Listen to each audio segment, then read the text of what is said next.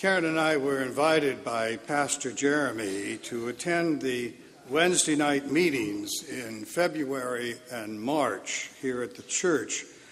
And the purpose of the meetings were to talk about the structure of the United Methodist Church and LGBTQ issues facing the denomination and facing this congregation. The discussions were profound. And then, uh, in the middle of March, Karen and I took off for Los Angeles for three weeks. When, and when we returned, it was the first week of April. And at the next Wednesday morning clergy gathering, Jeremy asked me if I'd preach for him this morning and on this issue, and I could not um, choose not to. It's such an important issue that affects all, all religions Jews, Muslims, Buddhists, Christians, Catholics, Methodists, Congregationalists, United Church of Christ, and the rest. Our congregations and denominations on this issue are all over the map as to where individuals, congregations, districts are in their viewpoints. Some churches have been struggling with this issue for a long time.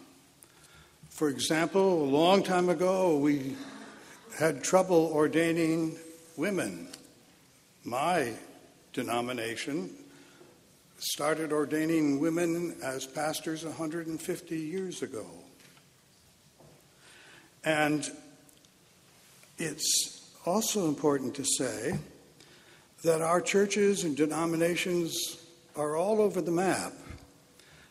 Once again, I refer to the United Church of Christ, my denomination. Uh, 45 years ago, it ordained its first gay pastor. I mention this in no way uh, other than to say other churches are doing other things in different periods of time. Um, last Sunday, in Pastor Jeremy's insert in the Order of Worship, he wrote a, a long document, and he says, uh, he said, we will ponder the theme for June and the story in the book of Acts that will create conversations about the LGBTQ issues.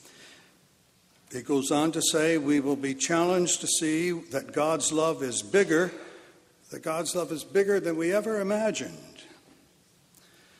And he says, we will study the book of Acts every Sunday this month. Well, what I'm about to say now is going to get me into trouble with your pastor. I'm not even going to come close to the book of Acts today. Uh, my text is from the book of Micah, which John read. I'm going to begin with certain biblical verses that we might find to be helpful in dealing with these issues. Uh, and they may challenge us. The Second, I'm going to share my growth journey in dealing with LGBTQ issues. And third, the next part of this sermon is from Mike Kinman. And from Mike Kinman's Ash Wednesday service on March 6th. Mike is the rector. Uh, Karen and I met on Sunday, March 10th, at one of the nation's largest and most progressive churches in the nation, all Saints Episcopal Church in Pasadena. They have four services every Sunday morning. And in their order of worship every Sunday, there's a list of some 40 names that are on the prayer list that are read by a liturgist to the congregation.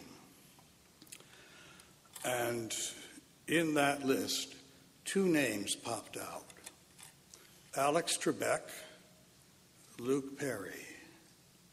Well, the Bible tells us that we are God's children. The Bible tells us that God loves each of us, that each person is a child of God, not just the faithful, not just those with the doubts, not just those standing on street corners begging for money, but all means all. In Genesis chapter 1 verse 26, God makes clear human beings, all humans are created in God's image. Each person is loved by God.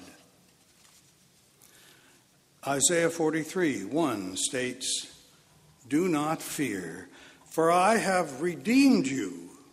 I have called you by name. You all are mine. Isaiah reminds us that we are loved and claimed by a God who redeems us, not because of our achievements or because of our deserving, but because of God's devotion to all, and God means all people. In Galatians chapter 3, verses 23 through 29, there is no longer Jew or Greek, there's no longer slave or free, for all people, male or female, all, all are one in Christ Jesus. In Matthew 22, verses 37 through 40, it says, On these two commandments hang all the law and the prophets. In this verse, Matthew tells of Jewish laws and prophecies to love God and to love our neighbors and to love those people we don't like at all. And then in Psalm 139, we read, for it was you who formed my inward parts. You kept me together in my mother's womb. I praise you, for, for I am fearfully and wonderfully made, no matter who or where you are in your life. And that means you. All means all. Your sign says it outside. There is only one God and one people. We are all God's people and nothing can separate us from our Creator. Well, secondly, after eight years in college and divinity school, I began my ministry in 1966. In my first church, I was minister of Christian education. In my second parish, I was minister of pastoral care. In those early years, a group of no clergy, a group of us clergy would go annually to Springfield, Massachusetts, every Lent for a series of hearing guest preachers and scholars uh, sort of uh, prep us up for Lent and Easter. In the late 60s and in the early 70s, in single and particularly multiple staff churches, Many of us would argue with our colleagues, saying it's too dangerous to our congregations to have gays and lesbians on our staffs. Later, we'd wake up one day to discover that we had gays and lesbians on our staff. Some of us were slow learners. Some of us learned a little more quickly. And some of us took a long time to learn. that People, regardless of their sexuality, are terrific, talented, good, sacred souls.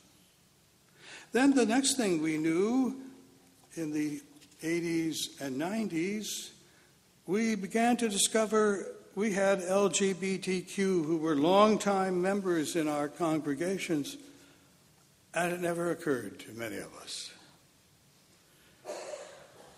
One day uh, in the late 70s, when I was serving a church in Connecticut, a funeral director called me and asked me to meet uh, in private with him.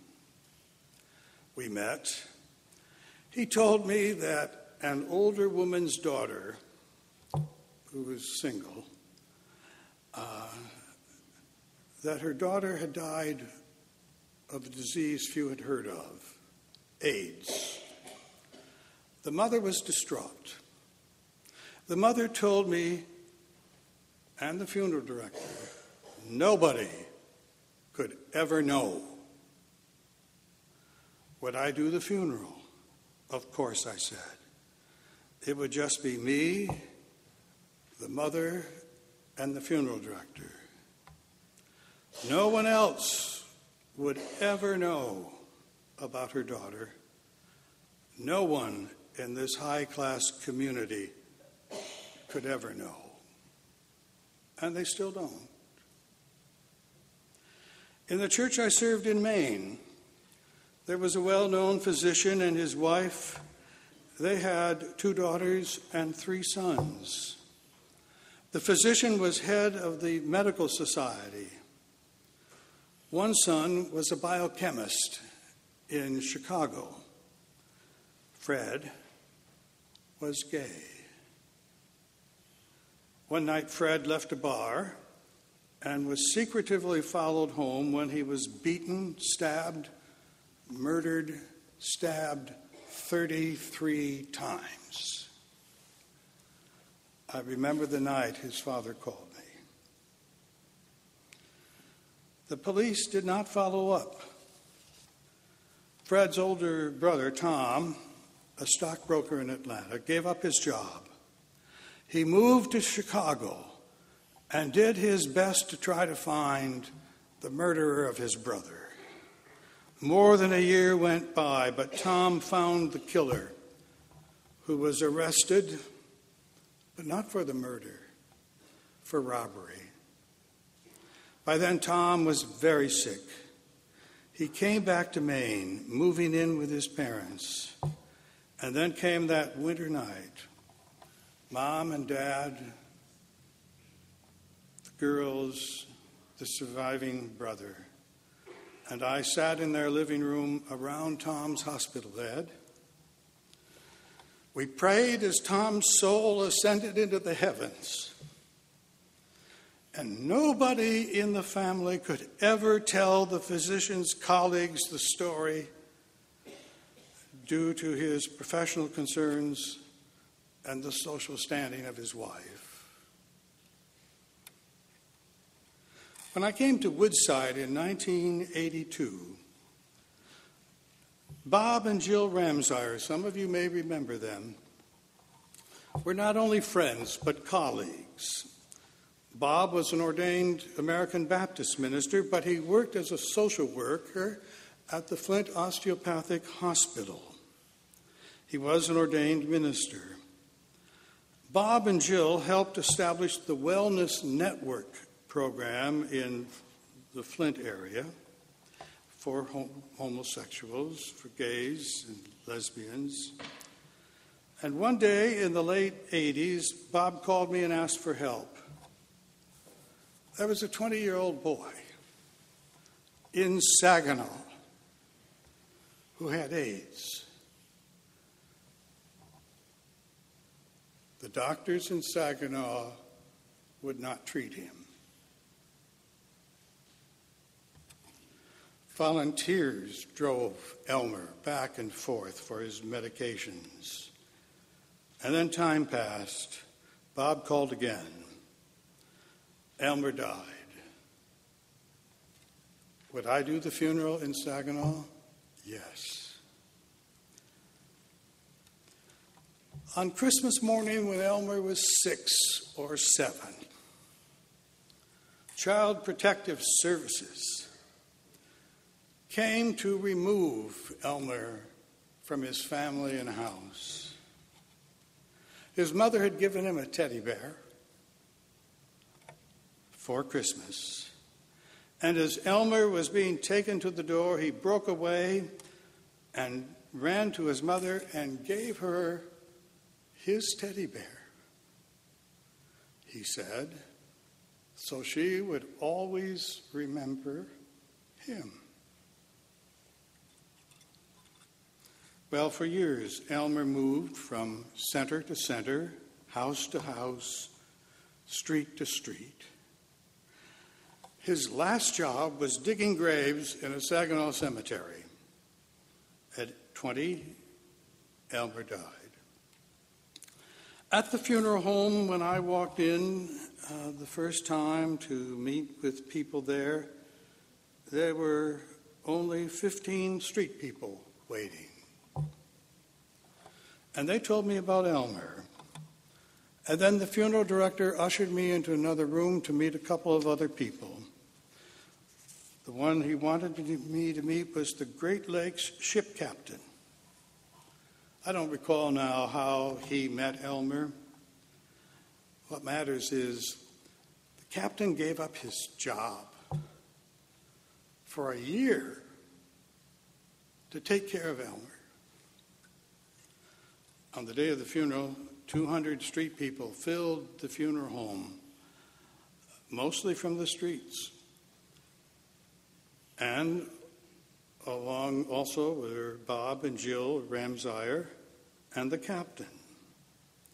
And when the service was over, everyone went to the cemetery. Elmer was buried in a grave that the cemetery gave him. What does the Lord require of us? Surely you know. Well, on Sunday, March 10th, when we were in California, Karen and I uh, were at the home we share with our family there, and we decided that morning, uh, spur of the moment, to attend All Saints Episcopal Church in Pasadena. As I said, they have four services every Sunday. And after the service, we met with the rector, Mike Kinman, and he gave us a copy of the Ash Wednesday sermon that he gave. In his sermon that he preached Ash Wednesday night, uh, he said, I spent much of today at Men's Central Jail with my fellow chaplains from other churches. We went down the rows of cells, looked in the eyes of our beloved siblings in exile as I reached between the bars, placing my ash covered thumb on a forehead and saying those words of Ash Wednesday Remember, you are dust, and to dust you shall return. After a few hours, Kinman said we went across the street to the Twin Towers. The Twin Towers have the distinction of being two things at once the world's largest jail and the nation's largest mental health facility. We went to the top floor. Imagine a kennel, only a kennel, that would be shut down and the owners arrested if dogs there were being treated badly. Human beings kept in isolation. No clothes, except for what is called a suicide vest. An officer walks with Mike from cell to cell, from cell to cell, stopping, shouting to a prisoner through a thick plastic slit in the door through which he could shout loud enough so the person on the other side could respond yes or no to the question Would you like me to put ashes on your forehead? The man inside, naked except for a blanket wrapped around his waist, nods. Our eyes meet. His hand reaches through. I reach in and grasp it. I wonder when the last time was another human being ever touched him. Would you like me to put ashes on your forehead? I asked, said Kinman. What's this for? What does it mean? He asked. Devante, you are blessed by God. You are beautiful and you are powerful. Remember that God loves you. There is no tomb so remote. There is no wall so thick. There is no wound so deep that the love of God cannot find and penetrate and heal you. Mike Kinman's sermon reminded me of so many souls, of so many injured men and women and children of so many LBGTQ people who know that isolation, that pain, that suffering of folks like Devante, all of whom are children of God, our brothers and our sisters. What does the Lord require of us? Peter Marty, publisher of the Christian Century, in a recent issue, reminded readers of Martin Luther King Jr. King said, Not until we find the positive strength to love our brothers and sisters will the world become an abundant place for all. Tolerance may be a necessity in certain political or legal realms of our diverse world. But elevating such behavior to default status will never be good enough for Jesus, who said, Love your neighbor, not tolerate your neighbor. That means all in all. We all must do justice, love kindness, and walk humbly with each other and God. Amen.